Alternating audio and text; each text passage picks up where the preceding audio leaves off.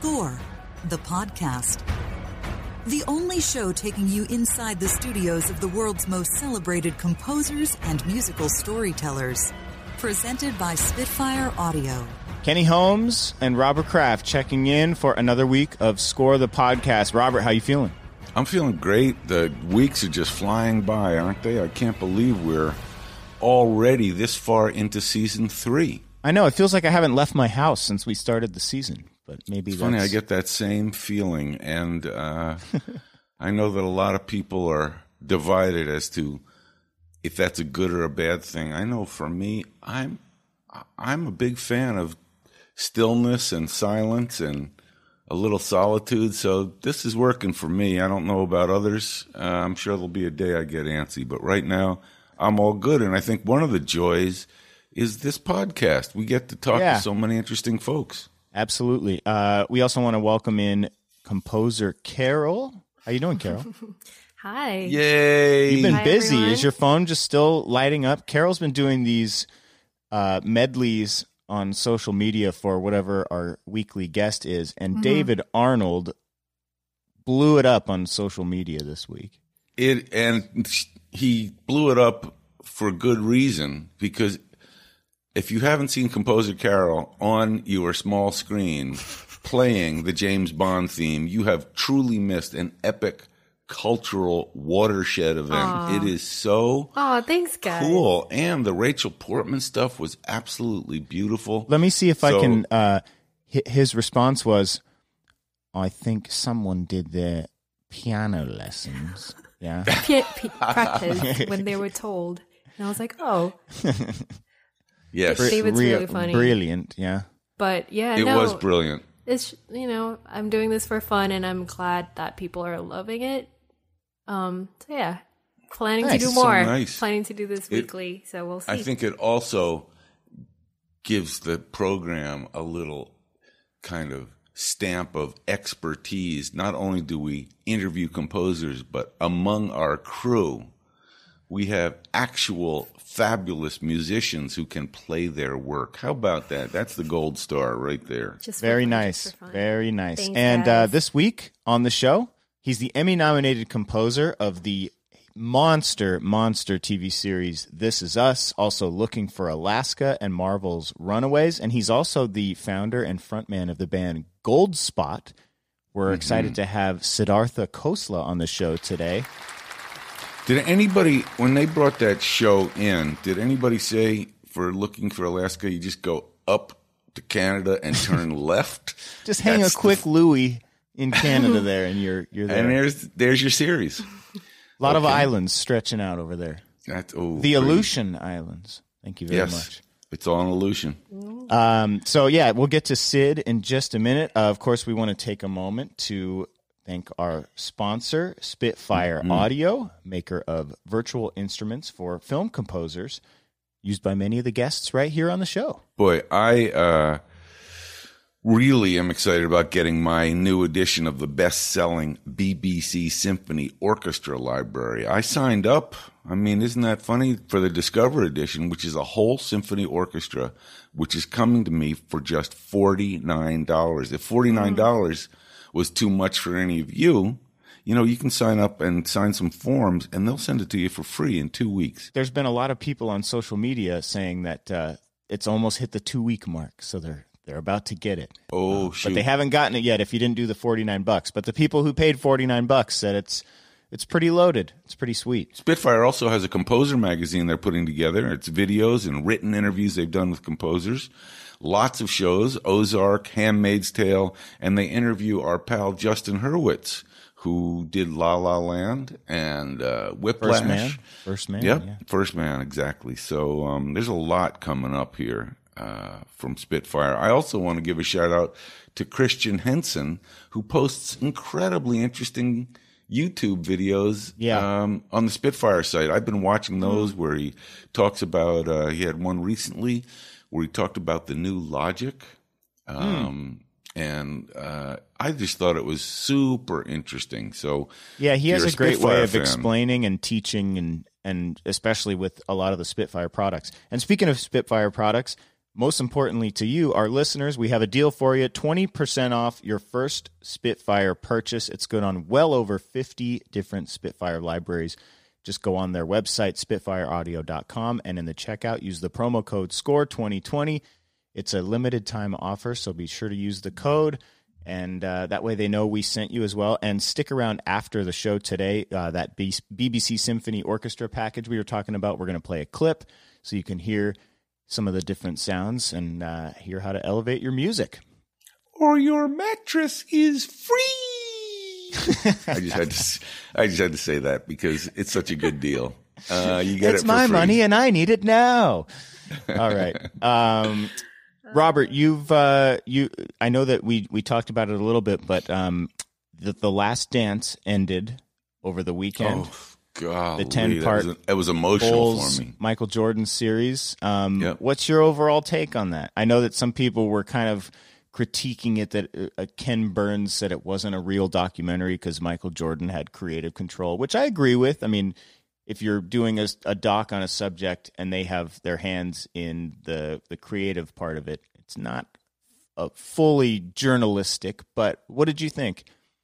I actually don't think that's entirely fair because I don't know how much more warts and all, as they say, you could show. Michael Jordan comes across as a very complicated, very driven, very both heroic and human person. So, in terms of that aspect, I also just think it's great television. I mean, Yeah. you just I you can't wait to see the next thing, whether it's perfect or whether it tells the whole story or 90% of the story, that's a separate discussion.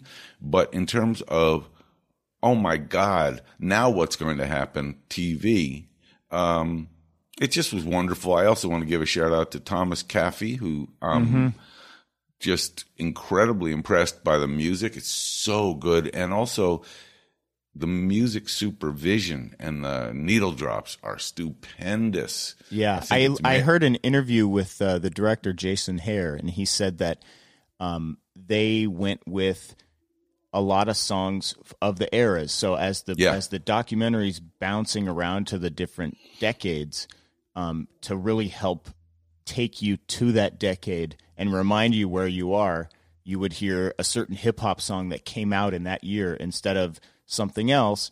Um, because sometimes you know the graphic shows, but then you've been watching for five minutes and you forget that we're back in 1992 or whatever. Yeah. So they did a really good job with that. But yeah, Thomas Caffey's score, especially in these last two episodes, was so dramatic, and it's probably a dream for a composer to score something that, like, I mean, some of those finals games they didn't need music; they were so dramatic, but.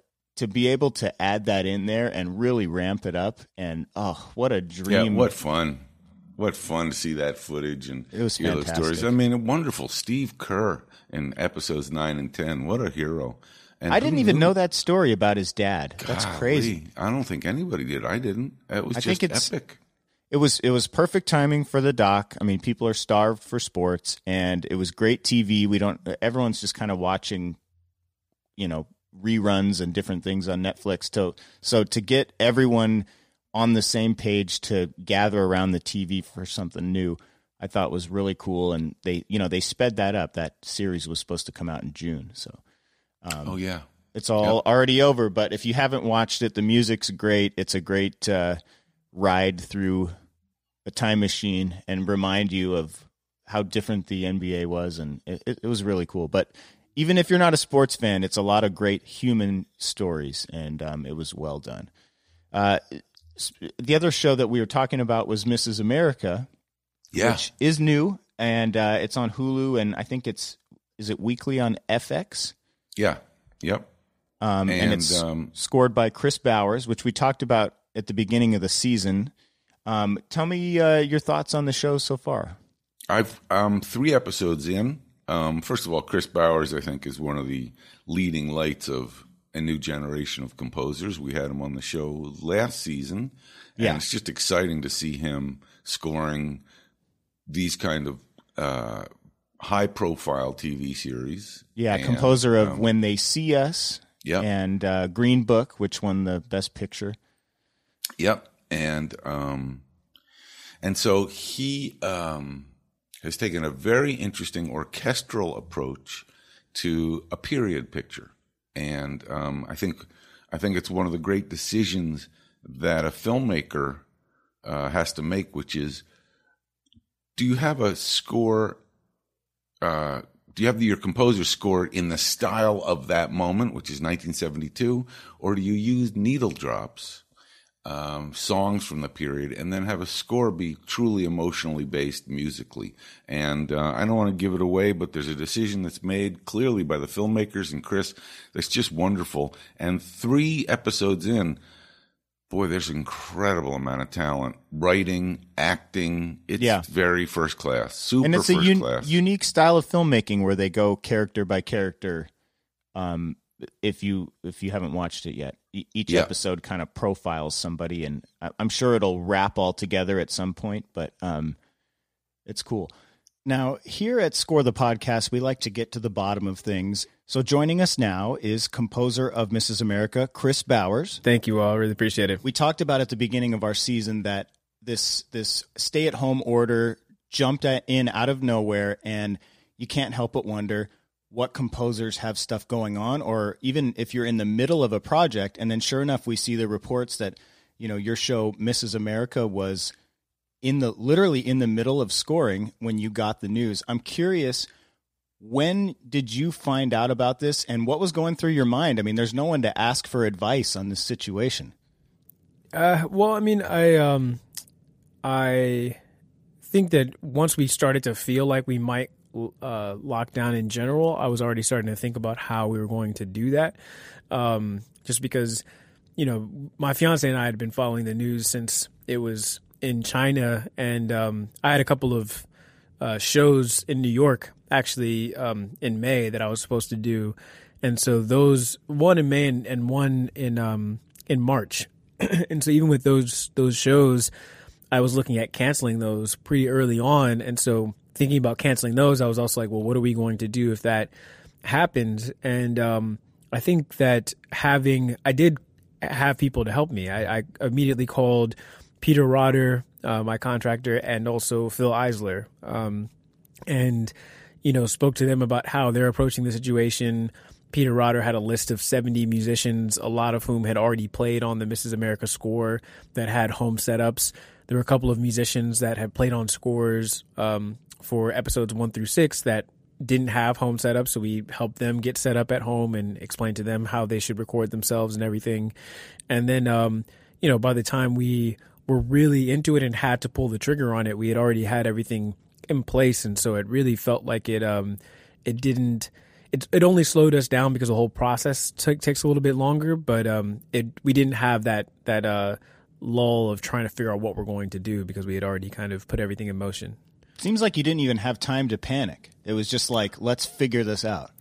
Yeah, exactly. I mean, I think that the thing for me was that you know I still pretty I still feel pretty new um, in in this industry essentially, and um, and this is still one of my first projects really when you look at it from um, uh, you know compared to somebody like Phil Eisler or Jeff Russo or these guys that have been doing it for a while, and I think that seeing not only all these other people that were still continuing to work, but also with our project specifically, they were trying to figure out how to do the ADR remotely, how to do the mix remotely, all these different things.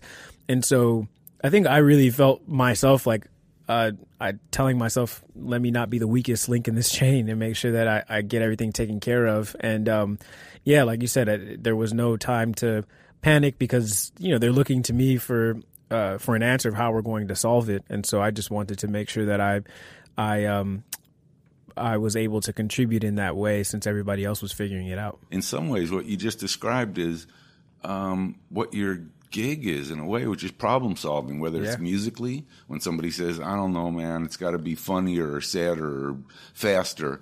Uh, how do you solve that problem? But this is recording istically. How do you make an orchestral sound um, remotely. The question I had just hearing you describe it is when you had musicians that said, We're not set up.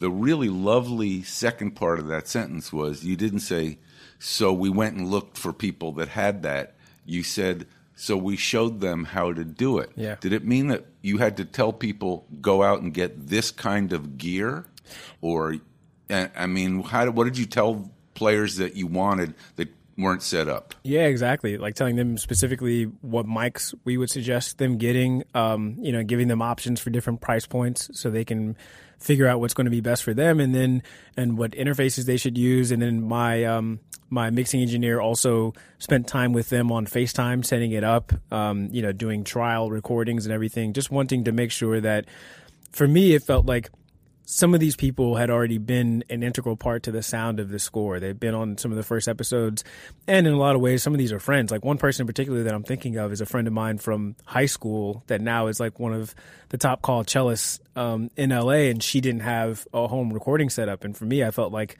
that would make me a little sad if she wasn't a part of you know these these uh, these final episodes. And so, really, it was just wanting to make sure that we took care of the people that were already being so um, so uh, helpful with us with the score. What was the biggest challenge? Would you say? Um, I know that you know during this time, a lot of places like even when we were trying to set up our remote setup for this season of the podcast, we had to order equipment, and if it wasn't deemed essential, it would take like a month to get certain things. And I'm just curious, like at what point was uh, FX or who the you know the studio in charge of the show were they were they worried at all about the timing and just how long things were taking? Not at all. I really appreciated them. I mean, it felt like they had complete trust in me to figure out how to um, get it done, and they were, if anything, more um, uh, flexible with the time. I mean, I think we might have extended some of the mixes a little bit so that we had a little bit um, more leeway to try to finish the score and also everything else, all the ADR and all that kind of stuff, because I think some of the actors were even recording, you know, on their iPhones from home or whatever for for some of those things, and so that all took a little bit more time, but really they just kept asking me what do I need. You know, I think that was the thing that I really appreciated about being in that position was that um, it wasn't a I didn't feel the demand to get it done as much as I felt um, how can we help you make sure that you get this done um, the way that you want to get it done, and if that means us, you know, taking a bit more time or whatever it is, or or another thing we ended up doing with it is earlier we had been recording actually two episodes at a time in the larger sessions and now we had to record basically like half of each episode because we figured it already takes a little while for me to get approvals from first the producers and Dahvi, the showrunner, and also um, after that we then have to get a second level of, of approvals from FX. And usually they wanted to wait to get the entire episode done first before they gave those approvals so they could watch through the whole thing. And so I appreciated that with this, they were a bit more flexible and they um, they actually uh, made it so that we could give them half of the episode for them to approve as soon as possible, and then we would send all of that material to my copyist to send to all the musicians, and that way I can be fo- focusing on the second part of the episode while we're already recording the first part of the incredible, episode. incredibly work intensive. Can you just, for my own curiosity, and I'm sure a lot of listeners will also wonder, what is the process? Are you working individually, player by player by player, on their part, and then you get eight tracks or twelve tracks or whatever each band size is, and you assemble it? Because you're, or do you have a whole screen full of players and you go three, two, one, go, and everybody plays at once? How? What is the process for getting a cue done? So the way that we approached it was first trying to figure out who um, needed to record first, because sometimes it would be better to have maybe um, you know the the basses record first, so that the other musicians are playing on top of that, or maybe just have this, all the strings record first and then record woodwinds on top of that, so that they're playing to the live strings instead of the MIDI. Uh, same with the percussionist, having the percussionist record after all of the the other musicians are recording, so that the the uh, string players and the woodwind players are playing on top of MIDI percussion, which is you know much more locked in. And yeah, exactly. And then the percussionist can play around that. Um, and then the the other thing we did was have for the string player specifically had them layer themselves, but um, we layered we had them layer three times, but once in mutes and once a little bit further away, so that there was just a little bit of um, uh, a different kind of sound, you know, when they're laying themselves over and over again. So we could try to get a little bit closer to that full sound. Um, and then most of the time, I would just give them a couple of days to turn it around because we also wanted this to be as flexible for the musicians as possible to record, you know, whenever they needed to. So, you know, it wouldn't be as convenient to be able to set specific times, especially with so many people recording. And um, there were a lot of times where they would do a take and then send it to me immediately so I could listen to it and give them feedback in real time that way. Um, but other than that, for the most part, we just trusted the musicians to do as great of a job as they can. And I think what I really appreciated from Wow. them is just that they uh, they really came through. Do you think this is possible 10 years ago? I mean, the timing No, of yeah. when this pandemic happened, I hate to, you know, if there's any positive to it, is that it happened in a time when we have all of this technology. I mean, is it the new normal? I hate to say that, but is it the new normal for a professional musician to have the ability to to do this, have a remote setup like this? I mean, I, I think so. To be honest, I mean, you know, it's one other thing for us as a team. It it um it didn't feel that new or unusual primarily because we um we already have some some cues and some scores that we've worked on where we just needed to send something to a guitar player or to a drummer or to a bass player to record by themselves. And that's already a practice that feels incredibly helpful sometimes because, you know, we don't there's so many times where I'm working on something and I think like, oh, it would be great if I had this on top of this, but I don't have time to even on without a pandemic to call a musician to come in and record it and all that kind of stuff. And so it's easy just to send it to somebody and know that we're going to get back a high quality recording. And um, you know, again, have having a list of seventy something musicians that all already do this on a regular basis and are used to it. Um, is incredibly helpful in a time like this. And so I think that the more musicians can try to work on those skills because you know, it demanded a lot of these musicians. Like they have to be their own engineer, they have to be their own, you know, editor when they're like they're making comps of their takes or they're exporting their stems and you have to know how to do all that stuff to make sure that it's going to be at the level that we need it to be. And um, you know, the fact that that these musicians were able to do that, I think was so helpful and and um, it will only be more helpful moving forward. Are you getting hit up by other composers? Has anyone called to ask for advice on your setup? Yeah, yeah. A couple composers have called just asking like, what, um, you know, do we use Source Connect or do we use, you know, FaceTime or do we use? Uh, there's another plugin. I forget what it's called, but there's a plugin that we use on this pro, uh, project I did. Um, I did the next Madden game, and we had to record all the brass separately, and there was a Pro Tools plugin that that um, engineer recommended that we use. Um, you know, so different things like that, little tools and, and tricks we got from that. And same for me. Like I called, when I called Phil Eisler, he's the one that told me you should record, um, or he said that he was recording section leaders first. And that was helping if you recorded the first violin first, the whole violin section was able to play to that person. And so little things like that, I think um, it was really cool to see how we as a community came together to figure out how we're going to get this done, you know, asking each other for advice. Um, I was again really inspired by Phil when he posted this um, this you know long thing on Instagram about how he was going to make sure he took care of any musicians that needed to to uh, figure out their recording setup and all that kind of stuff. So I think that seeing things like that made me feel like you know I'm in a, in a very fortunate position right now to have a lot of work and let me try to figure out how I can not only get it done but but get it done with the people that I care about. So awesome. It is really awesome. And I think the question going forward will be Do you think when this is in our rear view mirror, God willing, or not too far away from that, will you continue to record this way? Is it a thing where, you know, you hear people are now going to do a lot more Zoom and working from home? Do you think musicians and film scores will be done remotely more, or will there be a great stampede to get back into the room together? I think that there's still going to be, you know, a push to get in the spaces together. I do think that it is helpful on some level. Like with Mrs. America, we found it interesting because already before the pandemic, I was experimenting with adding delays to each section and adding different delays to, you know, the high strings and I would the low strings and adding a different delay to the woodwinds and the strings. And so, you know, when you're recording all in one space, you try to get as much isolation as possible to be able to add those delays and not have it affect everybody.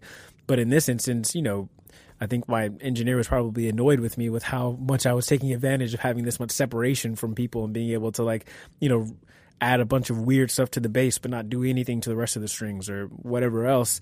And so I think that on some level it could be fun to uh, continue to record things in this way because it'll just uh, push us to be even more creative about how to make the sound work as best as possible because it's not going to be the same as you know recording in a in in one room all together but i think the thing is that at the same time nothing replaces being not only in front of that many musicians making music and like playing something and what you feel from that or you know even being able to hear something as a as a section and tell them, you know what, actually basses change this note and cello change this note.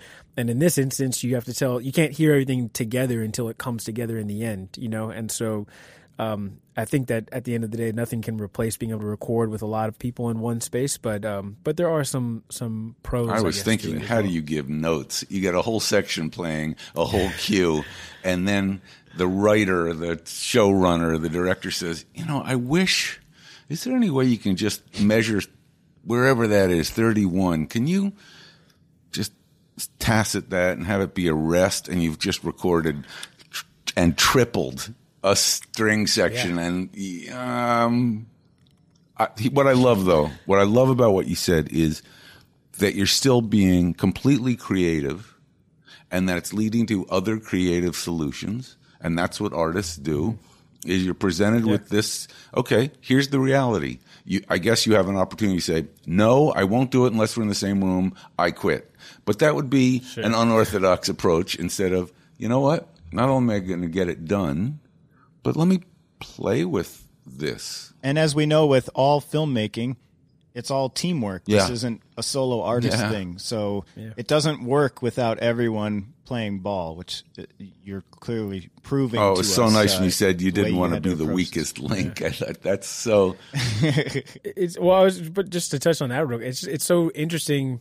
You know, I um I had to cancel my wedding in the middle of all this, and like what was interesting is that like you know talking to talking to people, and uh, one of the the post supervisor on Mrs. America, her father passed away in the middle of this, and you know you have these people that are dealing with things and at the end of the day we're all dealing with things all of the time. But i think what's interesting about being in the middle of this pandemic is we're very aware that everybody is moving through something. And so there's just this different level of empathy. And also at the same time um, I, I just kept thinking well this post supervisor is dealing with her father being uh, having just passed away and she's still trying to figure out how we can get the show done. Like i i want to make sure that i'm i'm um yeah, just trying to pull my weight because everybody else is probably dealing with something with this pandemic and they're still getting it done, you know? Man, that is a perfect way to wrap, which is my number one lesson about being part of any filmmaking or any team is attitude is key. And listen to Kris Bowers, Maestro Bowers telling us he wants to pull his weight. And thanks for joining us on short notice, Kris. We uh, we talked about Oh, yeah, it my last night, and And uh, listen, I just want to extend an invitation to all our listeners. Kris is going to invite all of you to his wedding. He told us before when he when he reschedules the wedding, he just Yeah, wants save the date. Two hundred fifty thousand It'll be listeners Zoom, will be so- attending. Save the date. Well, well, you'll just watch your inbox, and I think that's so thoughtful of you, Kris, to our listeners. Um, but in addition to that, I want to say personally, thank you for blazing a trail, man. You're blazing a trail for composers to get this done, keep the work going. And to all of you, watch Mrs. America. It is really interesting. Yeah. Super interesting. I can't wait to get to on FX and yeah, Hulu right now. these episodes because I'm not there yet to see. Mm, is there a little more delay on the strings in episode eight? I'm going to suss it out because Yeah, it's going to be interesting I'll, to see the difference. I'll difference. check it out. Hey, Kris, sound, yeah. a million thanks, man, on short notice for showing up and teaching us a little about remote recording. Thank you all. I really appreciate it. wow, what a crazy time for Kris and that team. Boy, I don't think. Can you imagine? Even where are we? Four months ago, would we have had a conversation like that? I I can't No, imagine that anticipating that kind of solution to this kind of problem as recently as February of this I mean, year. that's so that's a quite a notch on his resume and that mm-hmm. team. yeah. To say, Yep. oh, by the way, we're also the team that like was the first to have to deal with You're changing right. this on the fly and recording remotely. Like that's kind of a almost a historical moment for the film industry. And I just wonder if going forward, it's going to become a little more common. Could be. Hmm. I mean, especially in the next, you know, year and a half, two years probably before everyone gets comfortable and, you know, after 9/11 it took people years to get comfortable to go on a plane again. So how how do you get a Oof, bunch of you're people in a room? We'll find out. Um Whoa. Is that? Oh my goodness! Did somebody go walk down the driveway and look in the mailbox? it's so dramatic. The most dramatic mailbox, it's score the mailbox. Right on. This question comes from Tom De Ruyter. De Hi, Tom. From the Netherlands. Um, Tom has two questions, and they're Oh, they're they're quick questions, so he's not uh, overstepping here. Uh, the first All right. one is, "What is your favorite score of all time?" I think mine has been out there for the entire existence of the podcast, so I'll make it quick.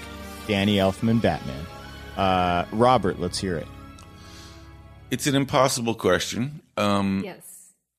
It is my favorite answer would be something like Duke Ellington's answer when someone asked him what's his favorite song that he's written, and he always said the next one.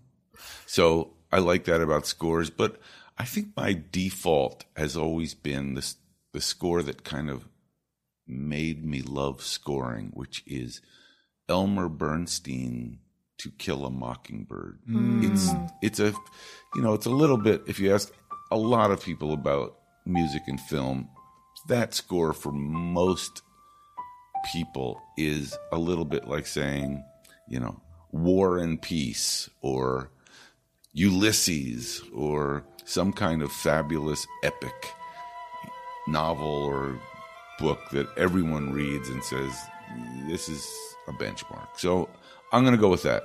To Kill a Mockingbird, composer Carol. I remembered uh, when I s- when I first saw Black Panther.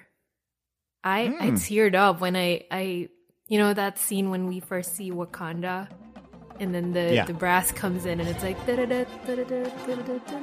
I was like, whoa, that's I don't know, just I don't know something about that just felt really special to me. So I would say Ludwig.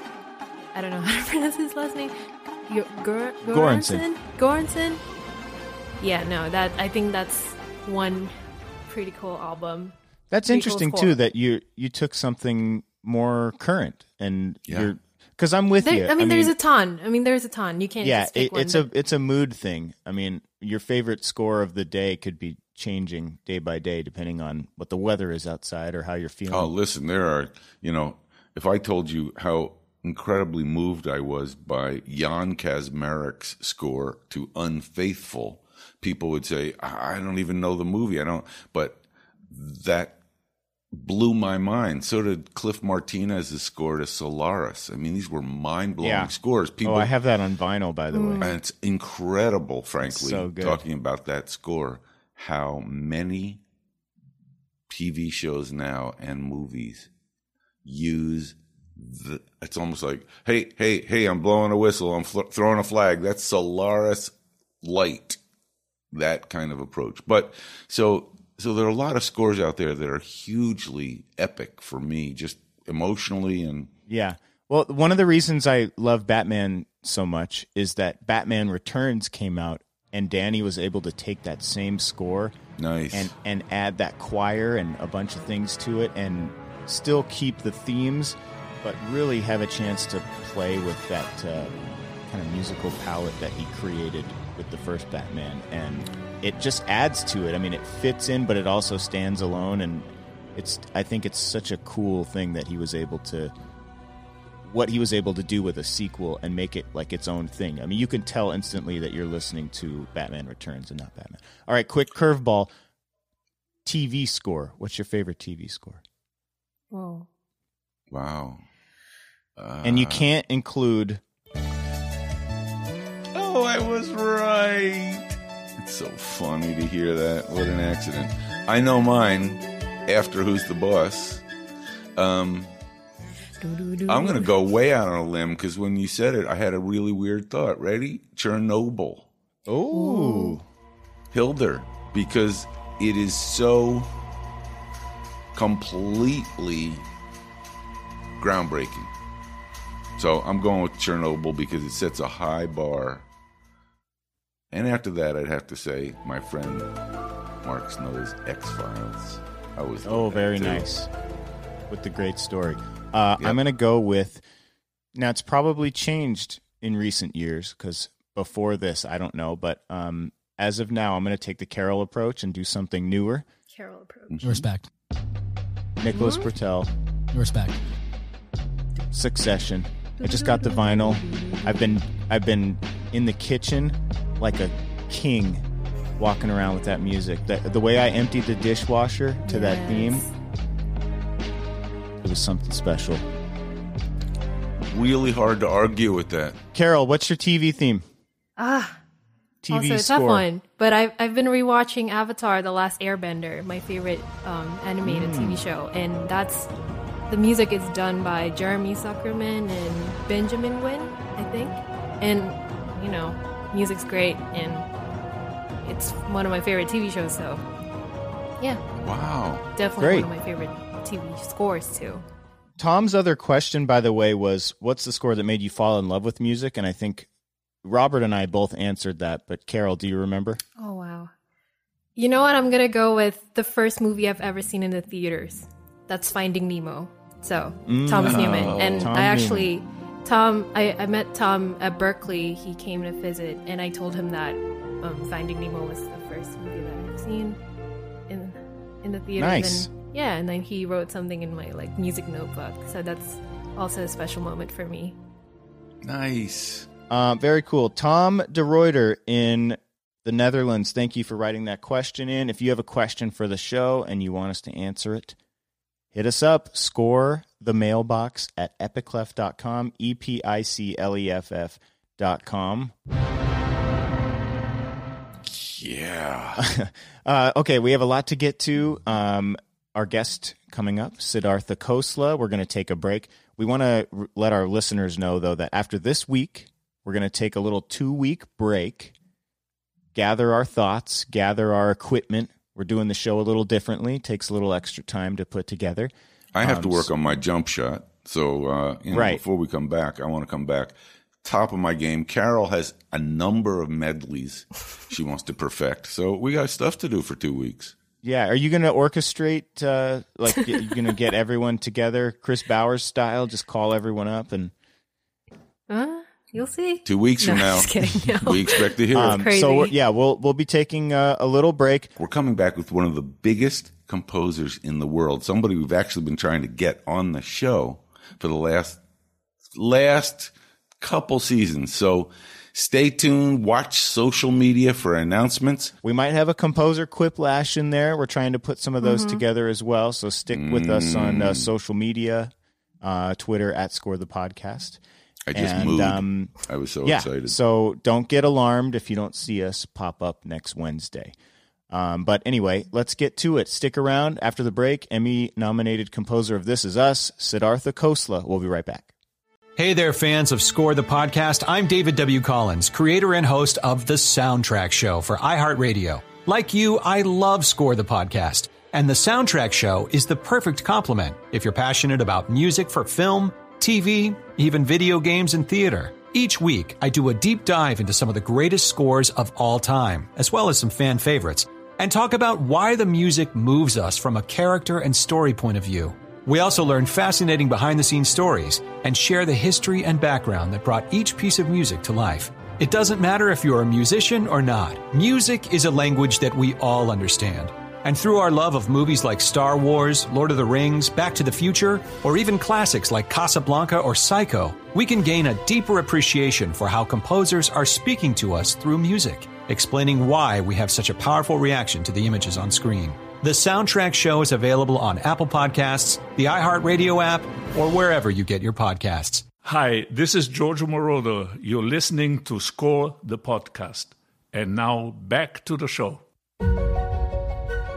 Welcome back to Score the Podcast presented by Spitfire Audio. We're super excited for our guest today. You know his music from the Smash Network show This Is Us, also Looking for Alaska and Marvel's Runaways. We're so happy to be joined by Emmy nominated composer Siddhartha Khosla, or is it is it Sid? What do you prefer? I, I go by either. Um, Sid, Siddhartha is my full name. Sid is my is my is my is my white name. nice. Siddhartha Khosla joining the show from his house as we live on in quarantine here with uh, this crazy, crazy time. Sid, thank you for rolling with the punches on our remote setup of Score the Podcast. First off, how are you doing? I know a lot of composers are used to living in the dark, living in their studios, but um, how you doing with all this stuff? You know we're hanging in there. Um, it's obviously a very strange time and um, and and and just a terrible time for so many people. Um, but you know, as as you mentioned, as composers, um, we have already we're already used to the quarantine life on some level. Huh. I'm just not used. To, I'm just not used to being quarantined with my wife and kids. Um, oh, that's so. that's so perfect. There's a great meme of the guy being asked, you know, choice A or choice B, whether he wants B, quarantine yeah, right, yeah, right. B. But also, Sid, I I'm realizing, even though composers work solo so much of the time also composers collaborate. You're used to having directors come over and you're used to having maybe, you know, a tech guy to kind of help you or maybe a, another musician in the room with you or several. Are you absolutely solo now and, and figuring everything out yourself? And how is that working for you? Yeah, I mean, I, I kind of, I'm not, you know, I, I've, I've never been, um, I've never considered myself like a fancy composer with like a big studio and like tons of rooms and assistants. I've kind of always been working from my home studio anyway. Um, I have I have a wonderful team that helps me, of course, but um, so I've been kind I've been here by myself. Um, uh, this what I'm doing now is kind of no different than than where I was, you know, two months ago, for example. So uh, I'm used to kind of this like you know um, do it yourself sort of approach already. So, um, uh, so it's so I, feel like this transition has not been as difficult. Um, That's nice because um, we actually, you know, we've been with so many composers, and of course, I've been in the room with so many, and the world divides, literally divides into a composer like yourself who can manage all of it, could literally get it out the door solo, yeah. and we've had interviews with composers where you say casually, "Hey, play us that cue," and they say, uh, "Just." Just wait one second. Let me, you know, and they yell for somebody and three guys come out from another room and they, you know, they say, here, you just hit the space bar. okay, hit the space bar. So you're you're lucky to be in that the first category of self-contained. And it seems like your team is yeah. ready for you too, because even just setting up this podcast, we you you're uh, was it Adam? It was Alan, yeah. Alan's my Alan. right hand. Just, yeah, yeah, they're, yeah. they're always there for you. Um, I saw on your social media that you, you know, there's all this crazy stuff going on with this with this quarantine and people staying at home, but you you scored a moment um, that you found, uh, you know, a, a, dramatic, emotional moment in, in real life. Are you finding inspiration through a lot of this? I know that you said you spend a lot of time alone when you're writing and stuff anyway, but during this time, is there something different about being at home and that you have to be at home? Um, is there, are you finding any inspiration through that? And can you tell us a little about scoring that moment? I, uh, I'd love to hear more about how that worked. Um, yeah, you know, I mean, for, I kind of want to just first off say that like I, I, part of me feels obviously very strange, even like, um, talking about my music and my work in the midst of this global pandemic. It, it feels uh, it feels odd. It feels strange. Um, and and I, I, I, am at the same time I'm, I'm I'm grateful that we can that we are able to do this and and and and and notice that that art also has a very valuable uh, valuable uh, a place at this time for all of us. Um, it can be healing. Um, it can, you know, live performances and um, and these sorts of interviews are, are, things that you know people don't normally get to see because they're out at work. So I think this is also a nice thing to have. So I just wanted to say that at first that um, I do feel strange having this conversation about some of my work, um, but uh, but I also understand it's important that we we sort of keep um, keep this uh, keep the artistic uh, energy flowing. Nice. Um, so I did want to say that. Um, and and uh, with respect to that moment, are you talking about the Joe Biden moment? Yeah, I just I thought it was cool that you took a real yeah. life moment and decided to score something um, because you you had a, a, feeling about it. I thought that was really tell cool. us. I don't know about that, so enlighten me. Yeah, I was. Um, you know, I, I was watching this this interview with Joe Biden, and you know, obviously, like on social media, um, you know, there people were very quick to kind of attack Joe and um, and and and talk about you know, oh my goodness, look at how senile he sounds, and uh, he's like he can't get through a sentence without stuttering. You know, people making fun of kind of his stutter, or or um, or there was a moment in this interview, um, Joe Biden was basically talking about uh, what it's like. Um, the the idea of being able of, of having someone in your family um, die and you not being able to be there by their side and, and how that's a reality of kind of the world we're living in right now. Um, I mean, I, I know through, you know, through friends of friends and people unable to go to funerals, uh, you know, because they have to maintain social distancing or they can't get on a plane. And it's all sorts of, and all so many different sort of, um, the domino effect of this, uh, is, is, is, is, is horrendous.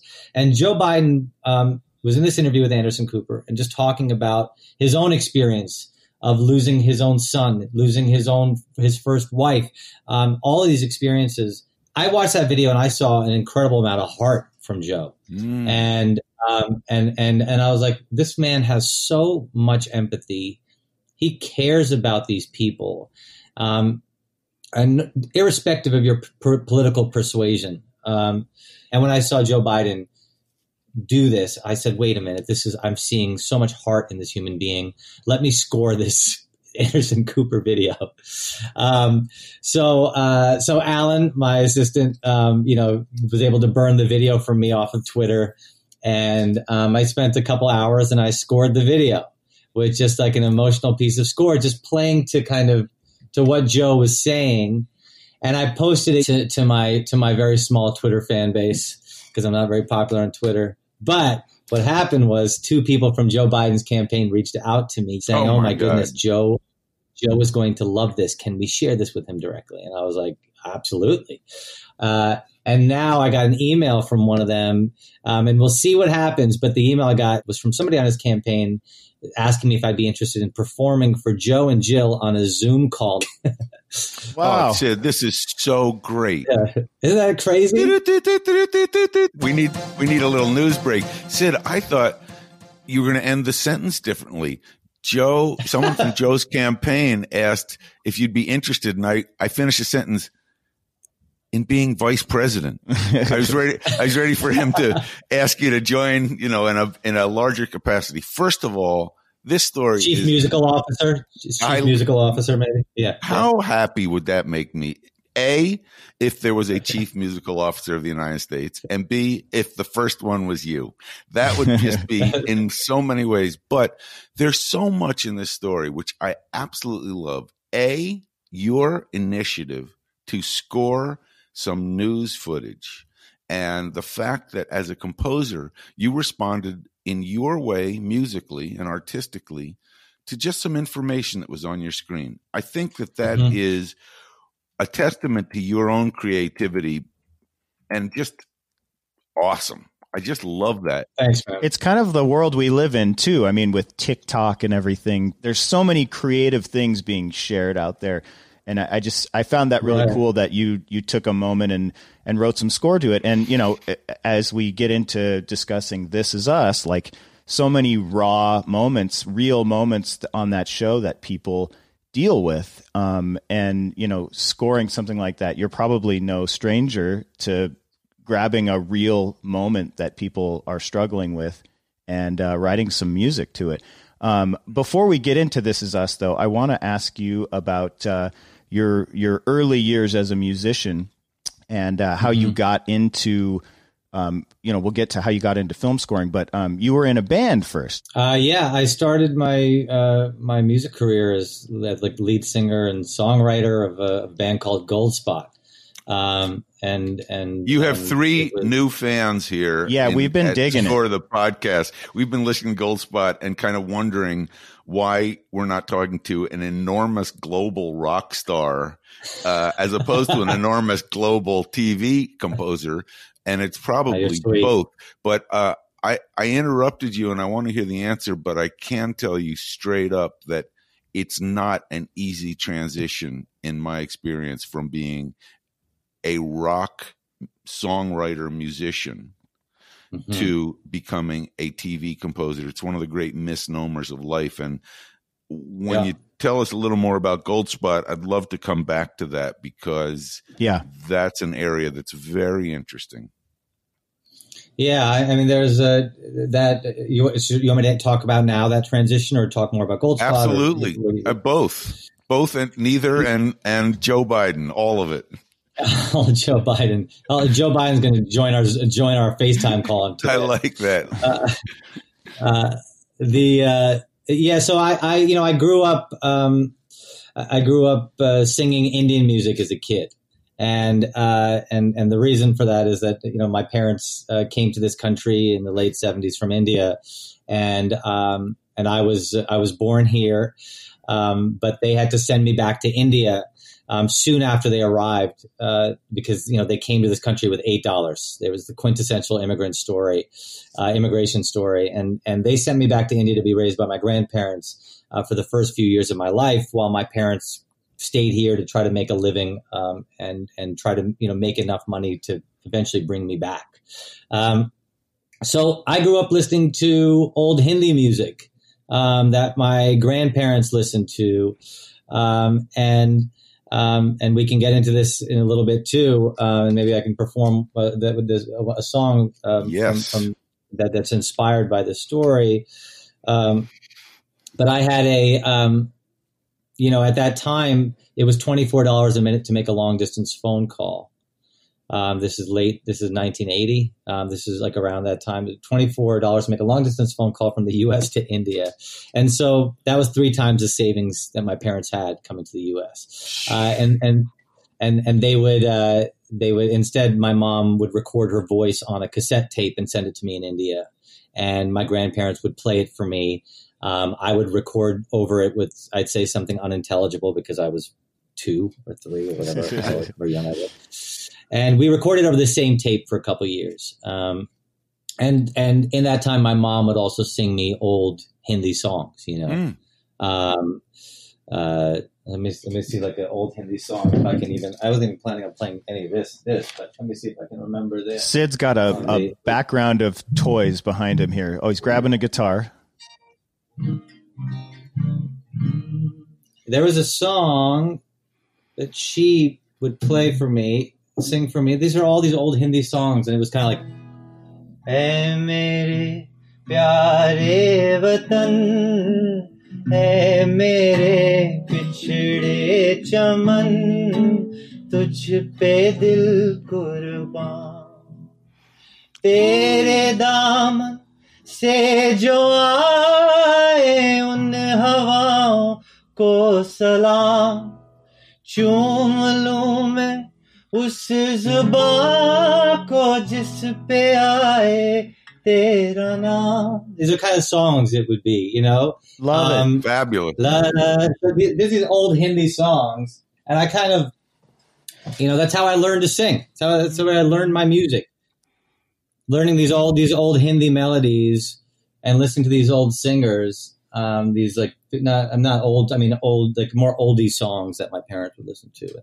So that's how I learned to sing. And I eventually came back to the U.S. and then that Indian music played a role in um, just played a huge role in kind of the way I approached music and melody, and still does to this day. I heard in your voice there. I heard also the Goldspot lead singing. Uh, there's melodically, of course, in Goldspot in the music, and even the the timbre of your voice. I just heard it when you performed that song.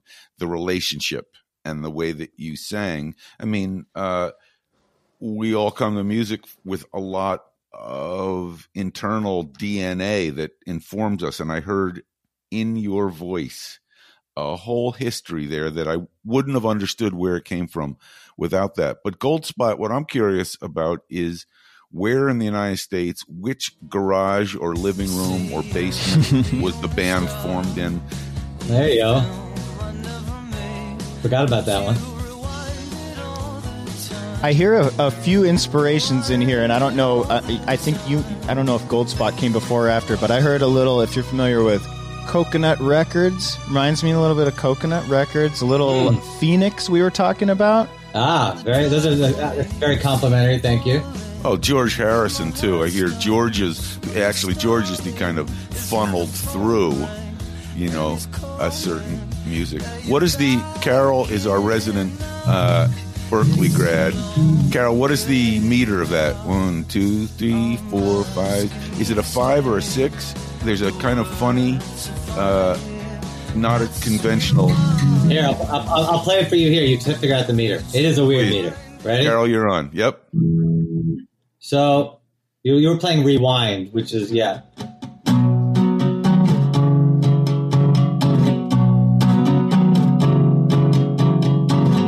Seven. You to stay. There you go. So it's uh, yeah, and you're right. There's a very sort of like. It, is it seven. all seven? No, it switches from seven to four. So it's mm-hmm. asking you to stay. The words are finally here. Let's rewind and rewind. You see, you're the only star in the film I never made. Would you rewind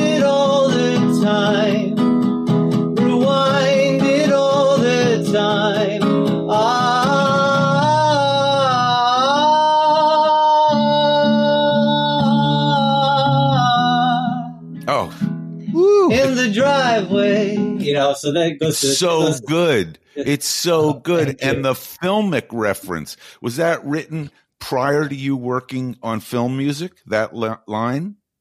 Oh yeah, way Shoot, way before. It's prophetic. Yeah. so I still want to know. Yeah, where'd this start? Well, that was um, after after I gra- I went to college in Philadelphia, and after I graduated, my best friend from childhood, um, Sanjay, um, said, "Hey, let's let's let's move to London um, after college and get jobs bartending, and and let's let's start let's start a band." And and um, I said, okay. Um, and I was actually on my way to law school at one point. I was, I, would taken the LSAT. I'd studied for the LSAT. I was going to be a good Indian boy and go to law school, make my parents proud of me. Um, and and the and and when I took the test, the proctor messed up and and and and and completely like messed up the timing on the test, and we couldn't finish the test, and so I just canceled it. And I and then Sanjay called me, and I was like, okay, this is a sign. Let's start a band and um, and and against my parents' you know wishes, I, I, we moved to London, and so and we moved there. We were green and kind of young, and and this thought, oh, it'd be so cool to be around all our influences. Like we love the Beatles, and I love George Harrison, and and uh, and we love the Smiths and the Cure and Depeche Mode and and all these bands from from from from England, and we're like, okay, let's go, let's go maybe there's something in the water there. And and so we moved right outside, um, right outside central, right outside London, and um, we had a little four uh, four track Tascam recorder, and Sanjay and I just started writing music on this four track recorder, and that's where it started. It started in this uh, little apartment, um, and Sanjay ended up going to law school, and and then I kind of took it for, after like a year. He was like, he's like, I got, he's like, I got to, I got to go to law school. He's like, I can't do this. Um, and I stayed. And then that's when I started writing writing songs like Rewind, for example, you just heard. Um, uh, and and actually, I, I, I, wrote that with with my with my drummer Rami. Um, and I remember when I started playing the melody for Rami, Rami's like, "Dude, what was the time signature of that song?" He said the same thing. Lovely. I was like, "I don't know, I'm just playing it." And he was just like, "Okay." He's like, "I have to just stay on quarter notes on the snare, so it doesn't feel like we're doing some weird proggy thing." Uh, and nice. so, um, so yes, and, and but you're right, um, Robert, that the for me when I'm writing melody, I even to this day, uh, and with Goldspot, I'm almost imagining that I'm writing songs in Hindi. Uh, Mm. and then Mm. putting English words to them. So, la da da da da. I remember when I first wrote that song, I was just, I just, I remember just, I was like, mm, na na na na na na na na na na. That's how I imagined it. I and, hear I, it. and then I was then, and then it, then it, then I, then I put lyrics to it, and I took out a little bit of the inflections, and um, so it didn't feel like fusion music all of a sudden. Is the seven a uniquely Hindi time signature that feels organic and natural to you, or is it simply you have a adventurous tempo and and meter vibe? I Maybe think it's latter. more the it's the it's the latter. Um, you know, it's so funny when I when I started singing in high school. I joined like we had a little we had a band in high school called the Hip Hop Hindus and the Jumping Nice. Jew. That was, that was the name of our band. You know, it's it was- just it was- it's it was- just politically incorrect, but it rocked. it was four it was four Hindus and a, and, and a Jewish guy. So that was the name of our band. And uh, and everyone would make fun of me in the band because we'd get up to perform these songs in four four.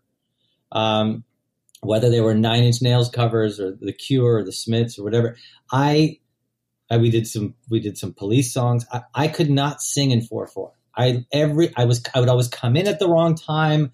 I would add an extra beat, and I couldn't. I had such trouble understanding four four, but I could sing in seven. I could sing in thirteen. I could sing in five, but four four for some reason I had so much trouble. It's probably a blessing. I want to ask about the transition, and I'm I don't I know that this is us was you and I had talked once before about how you got that opportunity, and we can come back to that. But specifically, um, being a songwriter is a fundamentally different job than being a film composer, and it's something that any film composer understands and I understand it fundamentally simply because I was a songwriter and really struggled when I was asked to score films because I was used to A A B A. Here's my chorus. Let's come Mhm. back and go out on maybe another A and then the chorus. And it was a, songs have a very particular structure and circular structure. Film music does not need to do that. And I am the first to raise my hand and say that was very difficult for me. Um, how Yeah. did you make that transition from songwriting to understanding film music? What, what what was the first movie or TV show you did, and do you feel that it was an organic feeling of following the picture and the emotion and not having to repeat, uh, you know, choruses or verses? Well, I'd come. I had just come back from a Goldspot tour. I, I, I, so our band had like kind of we were signed to this like a, a deal with Universal. I moved to London um, to to perform my music. I'd come back after that record deal was done. So like basically the story was we had um, we had all this wonderful press and hype about this band, and people really were enjoying the music from you know critically. We're getting critical praise, and the album came out and it totally bombed.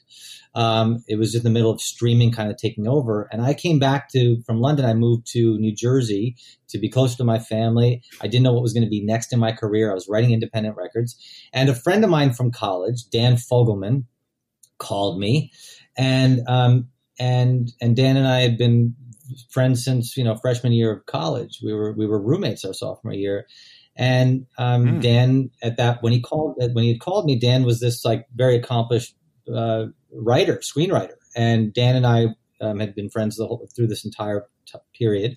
Um, Dan wrote Cars. Um, uh, the movie Cars, Yep. uh, and and had written all sorts of wonderful wonderful movies, and and um, and Dan had Dan was looking for a composer for the second season of his ABC show called The Neighbors, which was a sci-fi sitcom um, orchestral score.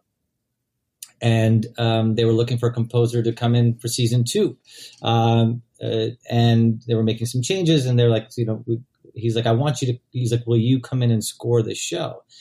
And I said to him, I said, Dan, I was like, I love you, and I would be happy to do this. And I was like, I I don't even know where to begin. Mm-hmm. um, I, I have I said I've been writing songs for my whole musical career. I didn't go to school for composing film score. Tell uh, you know, I didn't go to school for that. Um, and and I was like, I I was like, I know the perfect person, and I was and I was I recommended my guitar player in my band who had already started making that who would who wanted who would really he wanted to do that. Um, and and Dan was like no no no. He's like you don't understand. He's like I want you to do it. And and I, and I said I get it but but can I but can I think about it? And he's like yes think about it.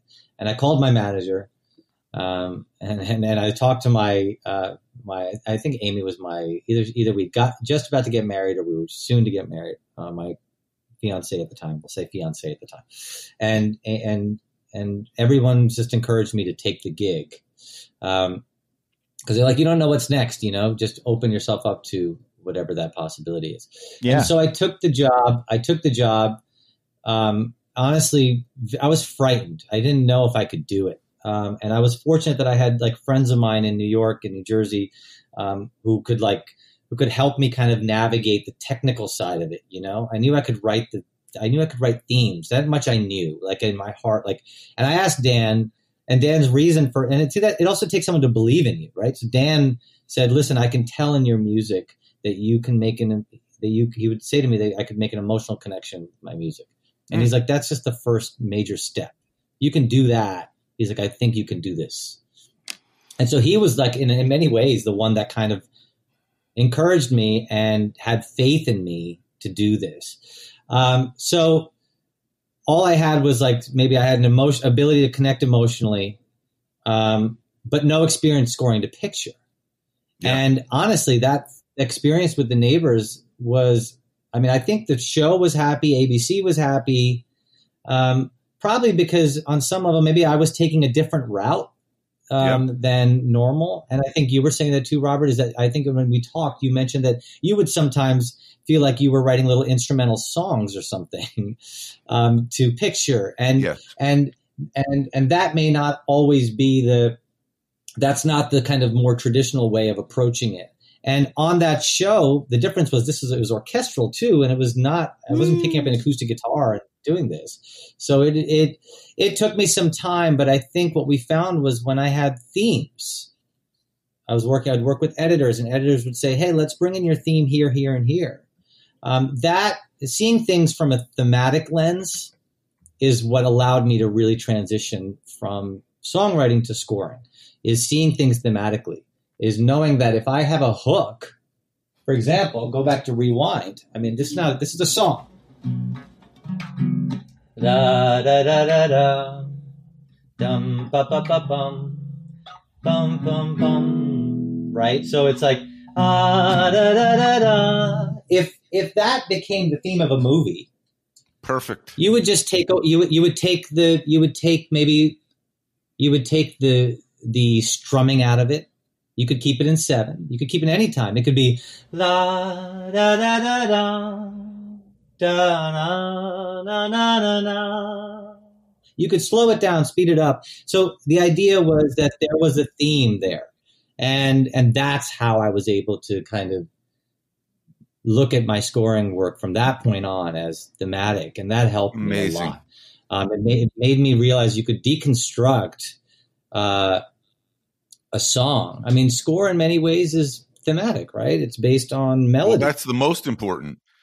If you can do the thematic and emotional connection, everything else can be. I, I hate to denigrate the great orchestrators, arrangers, of course, who who bring melodies to life, but the storytelling and emotional aspect is something that is the purely human, creative, artistic part that a composer needs the heart. And it, it also is tempting to say, da, ba, da, da, ba, ba, which is all major. And then you get to the sad one. Anybody want to try flatting the third? So we go, boo, doo, doo, doo, doo. You know, that you see, you you see the composers take the take you know when you say you adapt it and then you do the hip hop scene with that buried in the background of the reggae scene the doom, chick, doo, doo, chick. I can't do it but Um, you just nailed. Boom, boom, boom, boom. Yeah, right, right. Here we go. But uh, you've articulated what is the magic that you bring to film scoring, which can't be replicated. Which is you connect with character. It actually circles back to the Joe Biden story.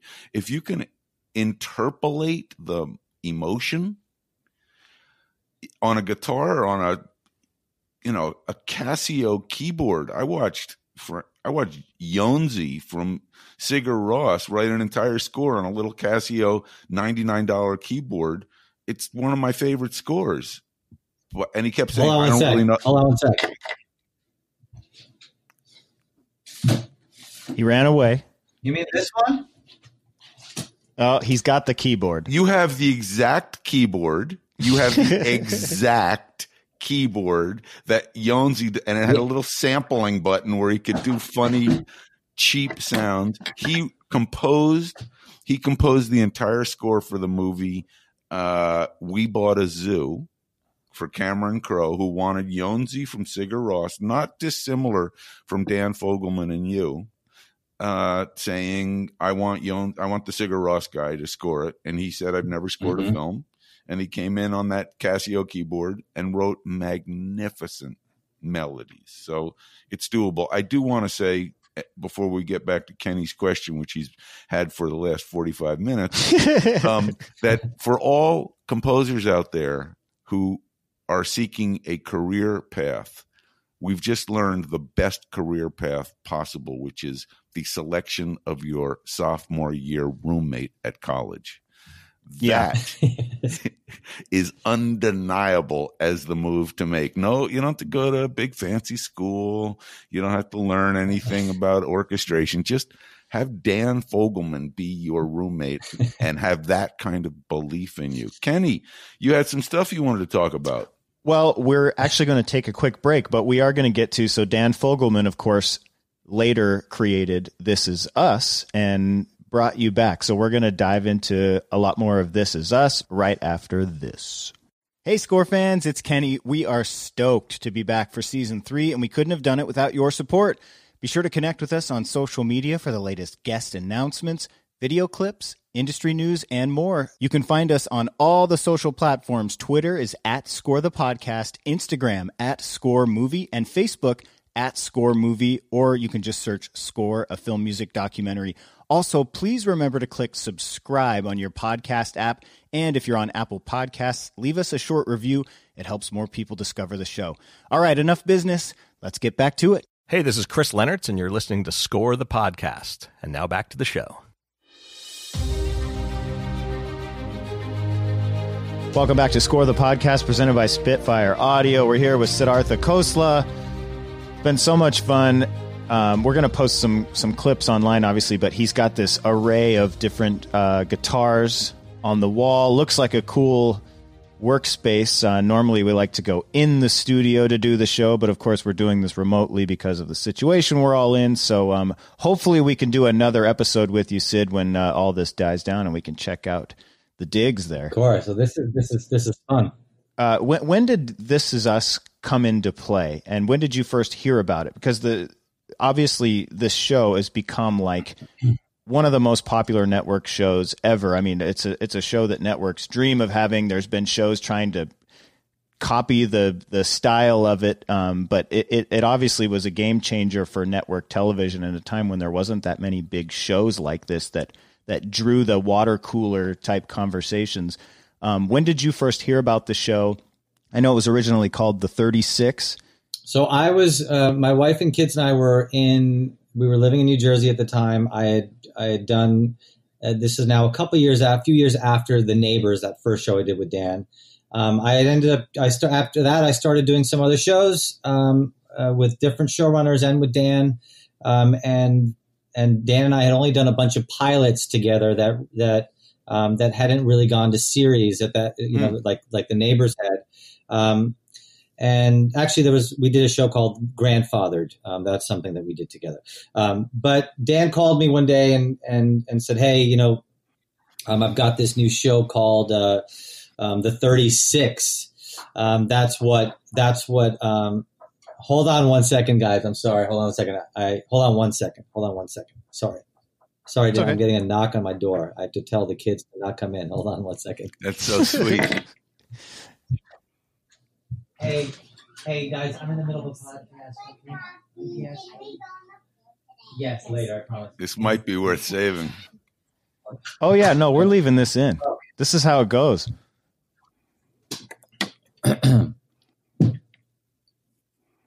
You realize All right, that there. could be the yeah, that could be the highlight of the podcast. Unfortunately, I, I everything you said is interesting, but hearing "Hey Poppy" is kind of Oh, undeniable. Keep it. Keep it. Keep it. Keep it. Uh, that's, So you were saying- all this is, I thought that was a great So, tale. yeah, so- First of all, you know that Neighbors didn't lead right to the next series. That Dan had to chuck a couple pilots on the fire to see what Mhm. what caught on before this. and at this us. point, Right. w- were you basically considering yourself a, a TV composer now? This was no longer an experiment or something to try out. You were now on board with Dan for everything he was doing. I mean, I think it was a transition because I was still, I was still writing music and songs and, and doing Goldspot work. Like I was, it, it was a transition. And that when I joined the Neighbors, I did the second season of Neighbors, and the Neighbors got canceled at the end of that season. So I, I, I in my mind, I, I, even at that point, I was like, I don't know if this is. I mean, I don't know if I just worked on something that got canceled. I was like, I don't know, is there a career here for me? I didn't know, um, but but I think over the next like few years, just you know, it's amazing. You do one thing, and I worked on a show that that was that I was proud of the work we did, and but it just it was canceled the year um, I got on. Um, the year the year I think my first year got canceled. I think people out there just knowing that I had done one thing, whether it was successful or not, they entrusted me with work, uh, Mm. and that was that. That's when I realized I was like, oh, maybe there is something, maybe there's a career here. Like you know, you, you can work on just because you work on a show that doesn't end up becoming the biggest thing in the world, or doesn't even become, or is not even remotely a hit to warrant another season, doesn't mean that your career's over.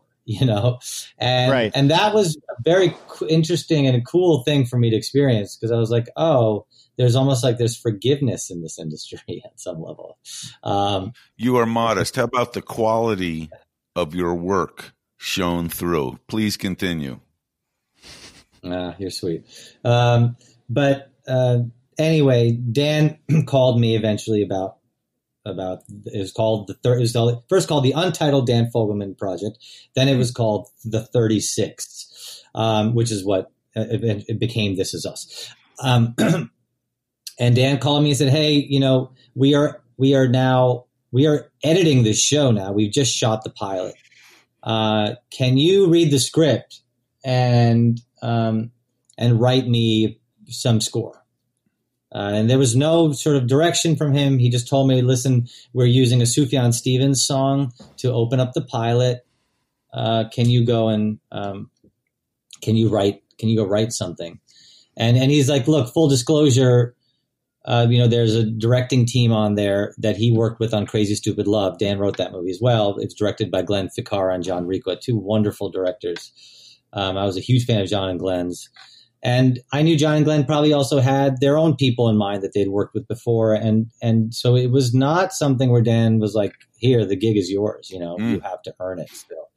And I want to hear what you got. And this is a very important show to me. The network is really excited about it. This is going to be an important show for me. Um, and so I just spent the I, I I read the script and I spent like the next two or three days. I wrote like a six minute piece of score.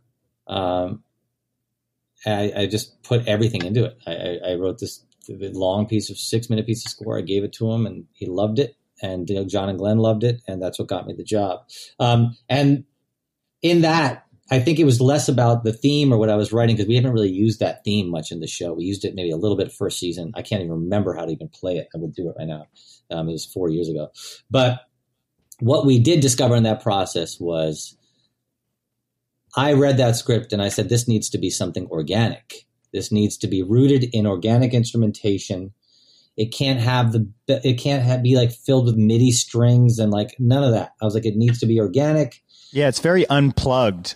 Yes, it's very unplugged. Exactly. The show takes place in multiple timelines too, and and I was like, I have to write, come up with a musical sound that feels like it can live in multiple decades. It can be timeless um, as well. So when we travel back in time, forward in time, I, I don't want to be writing like 90s score, then 60s score, then 2020 score. I, it, it doesn't make sense. So it, it so Smart. that's I think the tone was discovered there, and that's how I got the job on the show. Um, and and actually, I scored the pilot episode. Not many people know this. I scored the pilot episode of This Is Us from my parents' basement in New Jersey Right on. because I was Hmm. trying to like I, I didn't have like consistent work. Trying to figure out where I was going to. And I, I, I, at one point, I was working in a, in a studio in Brooklyn with a buddy of mine, and I was like, that's not going to sustain for that long. And so I scored the pilot episode of This Is Us from my parents' basement. And when you say you scored it from the basement, did you play everything? Everything. Yeah, I played piano. I played acoustic guitar. I sang on the score. Um, I came up with some. I created my own pads and atmospheric sounds, and um, but yeah, everything was done there. Um, in fact, it was recorded on. Hold on. Did you score to picture, or was it all written out of uh, reading the script and you just sent them music? It was scored. It was a combination.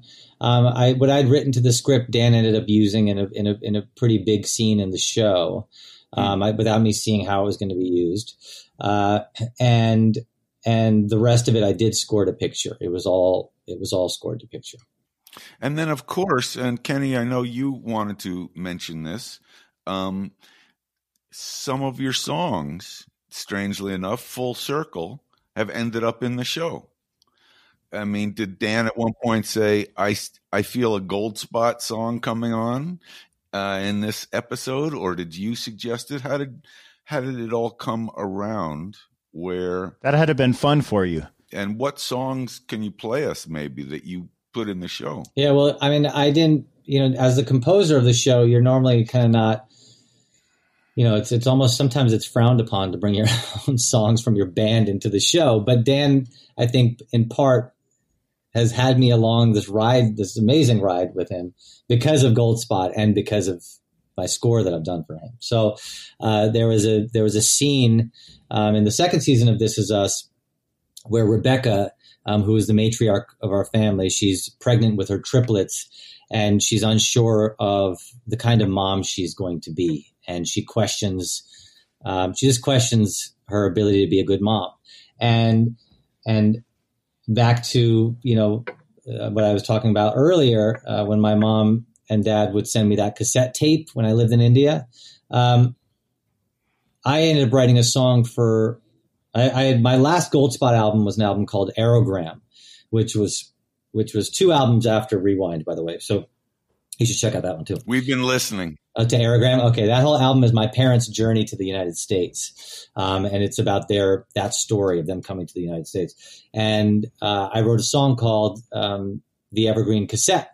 And that's that song was about that tape that my parents sent to me as a kid. And my mom, um, to this day, regrets having regrets sending her newborn child to India, you know, and she's like, that was like the hardest decision she ever had to make. And she regrets it. She feels like I, she lost out on precious time, like in formative years of my life. And so I wrote that song as, um, as a, as, as an ode to my mom and, uh, telling her that it's okay. You know, it was okay. You did it. You did it for the right reasons. So sweet. Um, and then it ended up in an episode. It ended up in an episode. I don't know if I'm gonna have to get this.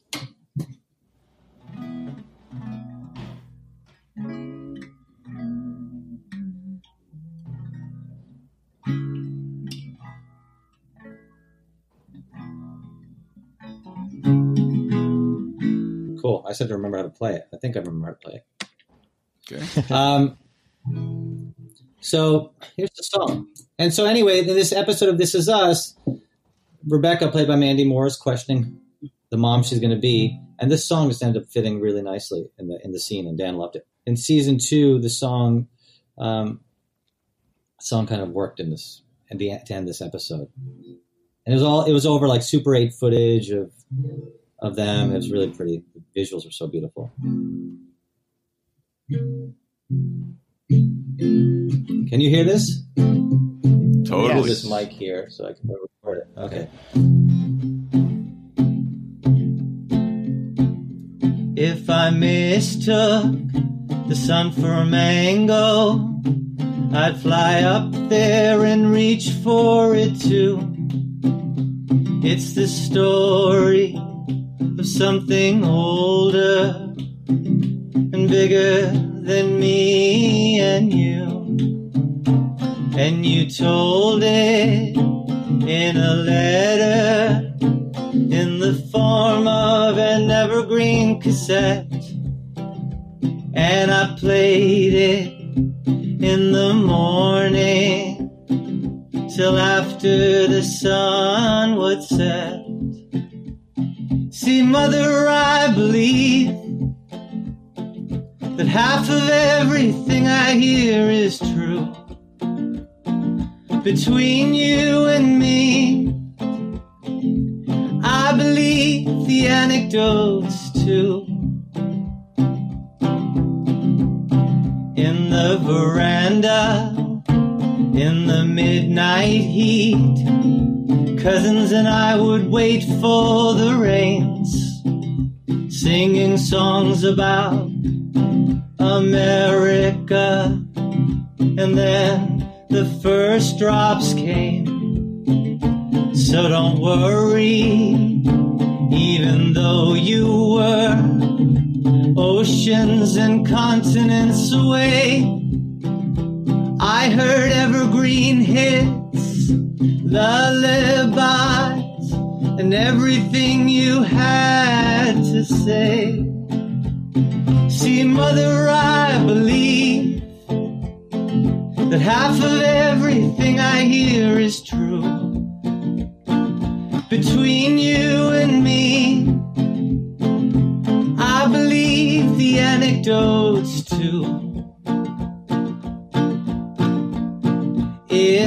Get you through.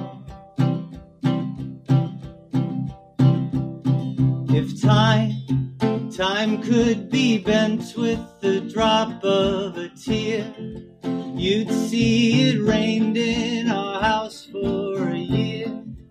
This is the sound of the beating you'd hear.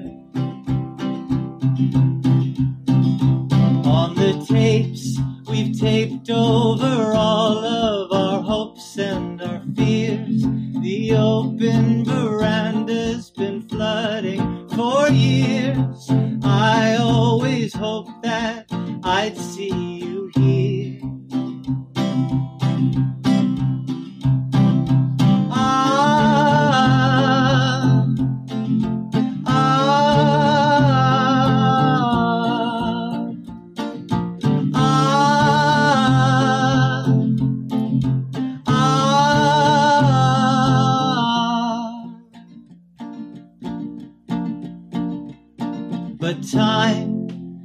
time can't be bent with the drop of a tear. And though you say you missed out all of those years, your voice on the tapes always kept us near.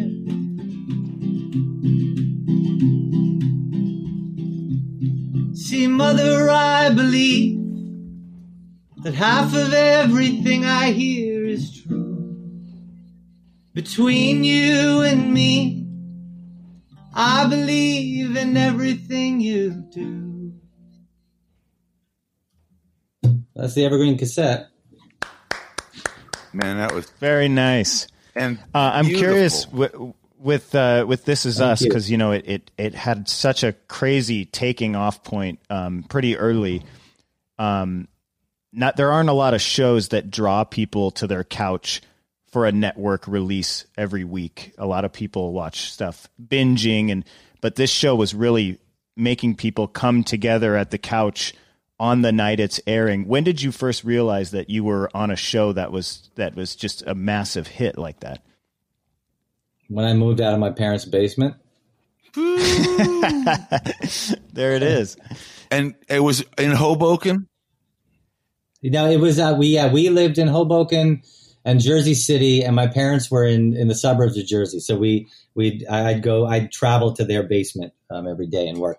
I'm just guessing because it's Mount Hoboken Records, I think. Oh, oh, I forgot. Yeah, we called the Mount Hoboken Hoboken Record. Mount Hoboken Records was the uh, was our little record company for that album. That's right. I totally Yeah. forgot about that. Thank you for pulling that out. Brought me back. I think Aerogram Uh, is on Mount Hoboken. Aerogram is on Mount Hoboken. See, yeah, I we- we- I mean, I, I it, We this is thanks to Carol and Kenny. They we do our research, so you know every clue. Uh, and by the way, uh, score podcast listeners, check out Aerogram. That is a great record.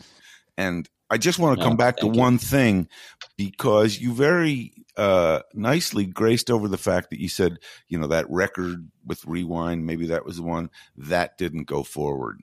He said it tanked. And then Neighbors, that didn't go forward. I think people assume, oh man, Sid's a huge hit and, and this is us is huge and it's all been just, you know, hey, let me just throw a dart and hit a bullseye first time out. It's never that way. And it's just wonderful to know that you continued. You know, any one of those could have been, okay, I've had it. I'm going to law school. Or, right. you know, I'm so there's something inherent in your tale of things not working that I think is so valuable.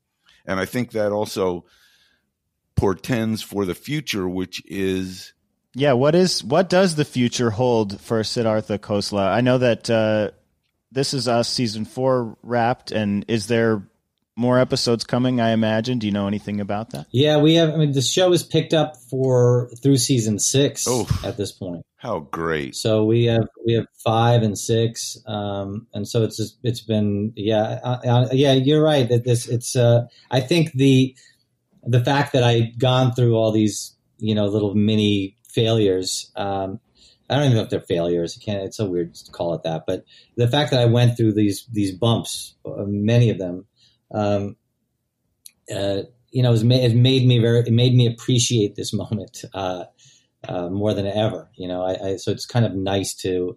Um, it's nice to have this. I, I, I, I feel very lucky. It's it's a great gig.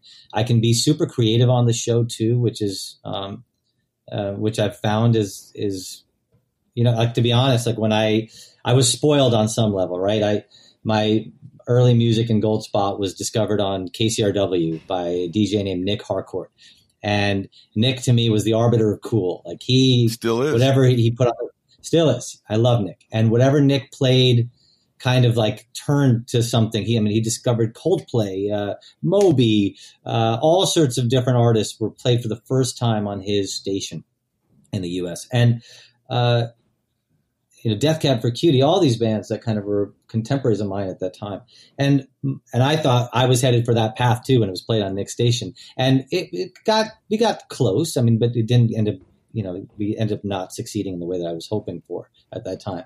But I think what it gave me was this I, I this sense of um, of taking pride in sort of being authentic in whatever you do in your music. Nice. Uh, you know, being just like I didn't feel like I had to change my sound to try to become like a pop star. You know, I didn't feel like I ever had to do that. And I think in score, that's been a valuable thing that I've been able to to bring to my projects. And it's not just Dan; it's also Josh Schwartz and Stephanie Savage, with whom I've, I just I did Looking for Alaska, this this a great limited series last year. Um, I, I've done Marvel's Runaways for them, which Yeah. is like a su- synthy heavy superhero show. Um, they've also encouraged me to kind of be artful in in my work, and and that's really liberating. You know, I think when I first started doing TV music, I, I was under the impression that I wouldn't be able to bring artful an artful sense to it. That I, I would feel like I would have to kind of like sound have to sound like somebody else or you know hey this is you know this is listen to this john williams score. Can you do something like that? You know I, I, I had this impression that that's what it was. And i think a lot of composers still feel that that that is the case. And i've run into situations where that has been the case. But being able to always bring sort of yourself into the project um, that's just been the most valuable thing on this is us. And in fact on this is us like you know this is us. This is a this is us guitar. My twenty five dollar broken Silvertone. See the tape on it. Right on. that tape gives us But- this great sound. And and I Nice. Yeah.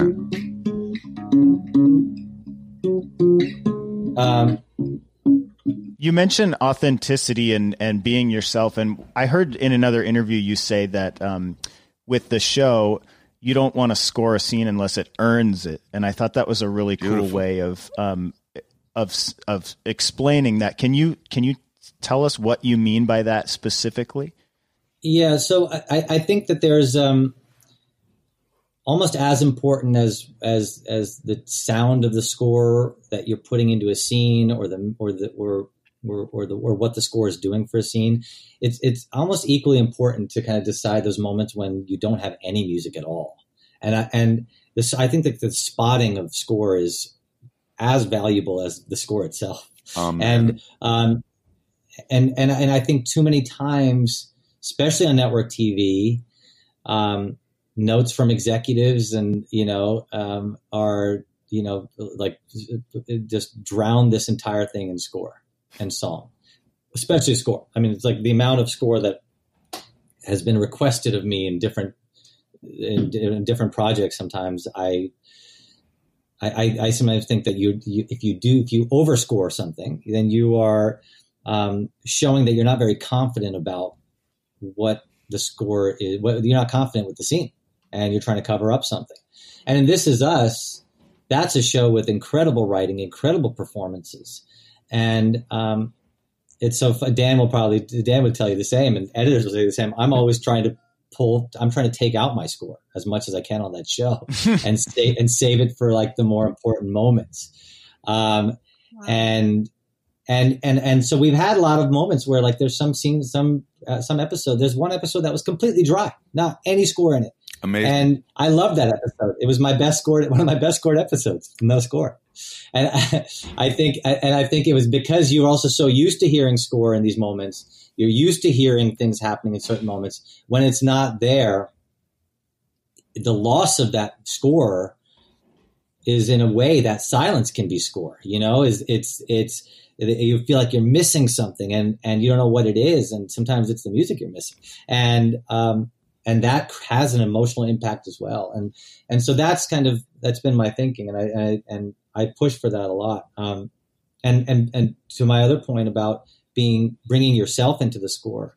At one point, I realized that This Is Us was about this larger connectivity of life. It was about this idea that your your grandmother could have made a decision uh, that was seemingly small, but it could have a massive impact on on your mother, and that could have an impact on you, and then your offspring. And so I started bringing in an Indian sound to the score of the show, and um, and this was the this and and it this and I'll play you a little bit. Can, you know, can I play you a little bit of Jack's theme? yes. Guitar is all tuned and open. And sounds like a very Indian approach to holding a, a pedal tone over, with the melody on top. Absolutely. Like I, I, in most of the score of the show, I don't think I change ever change chords. It's all hanging. I can, you know, all day long, just hang in this mel, hang, hang on that. Um, You want to play that theme? and it's like a drum. Yeah.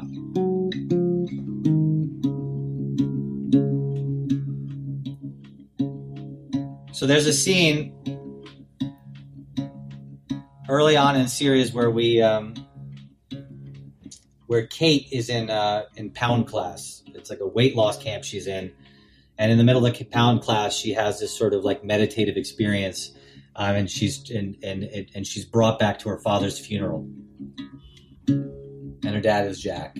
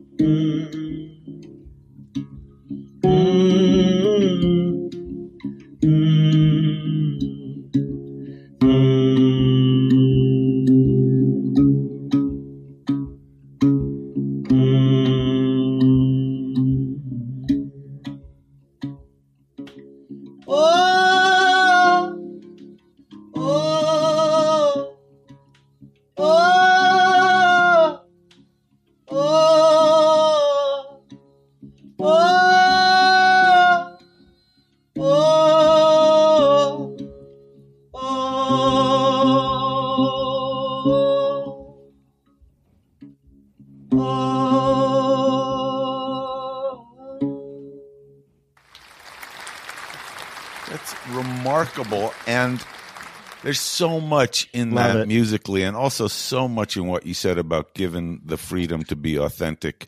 It is rare. I can't Yeah. deny that my thought was, as we were talking about some of the things that didn't work, the only thing that will be worse in any career than something not working is when something really works great because then it's hard to replicate. But God bless you for six seasons of This Is Us. Sid, it's been amazing. Sid, thank you so much for uh, jumping on with us and taking the time. I know you got little ones running around and the family's cooped up in the house with you. And we'll have to do this again in person uh, in a future season when uh, we're all not locked down here. But um, we really appreciate you coming on the show. And uh, best of luck with everything. And uh, can't wait to hear more from uh, This Is Us and your future projects. So interesting. And a quick reminder to our listeners subscribe, rate, and review on Apple Podcasts or wherever you get your podcasts. Follow us. There's a number of ways Twitter at Score the Podcast, Instagram at Score Movie, Facebook, Score a Film Music Documentary. And don't forget to stick around after the show here. We're going to play you a clip from Spitfire Audio to show you how you can elevate your music. Robert. And Aragram on Spotify. Check out Sid's Goldspot Records. That was so nice. Hey, listen, everybody, thanks so much for joining us. We're all taking a ride together. Be safe out there. Yeah. We're taking it remotely. Be safe, follow instructions, be healthy. Our love to all of you, and uh, most of all, our great thanks to Siddhartha Khosla for joining us this week. Guys, a huge honor to be uh, to be part of this with you, and everyone stay safe. Thanks so much. Peace.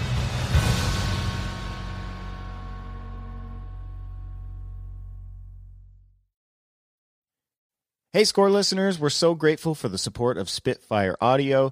They collaborate with people like Hans Zimmer and the Bernard Herrmann Estate to build sample libraries that elevate your music.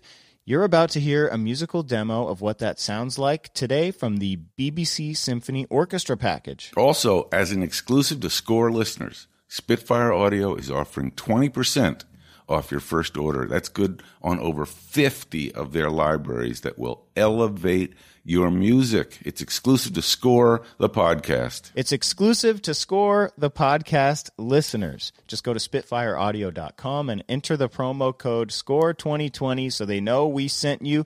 Take a listen now to the BBC Symphony Orchestra package.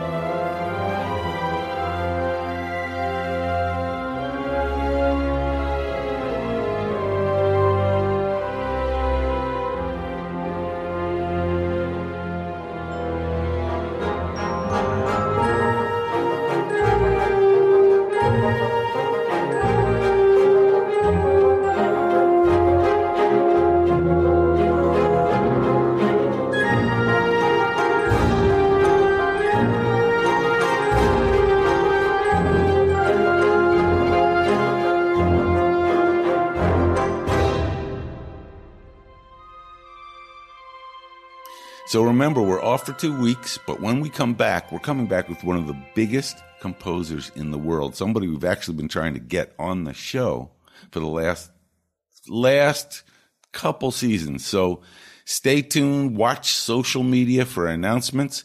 We'll be back with episode six of Score the podcast.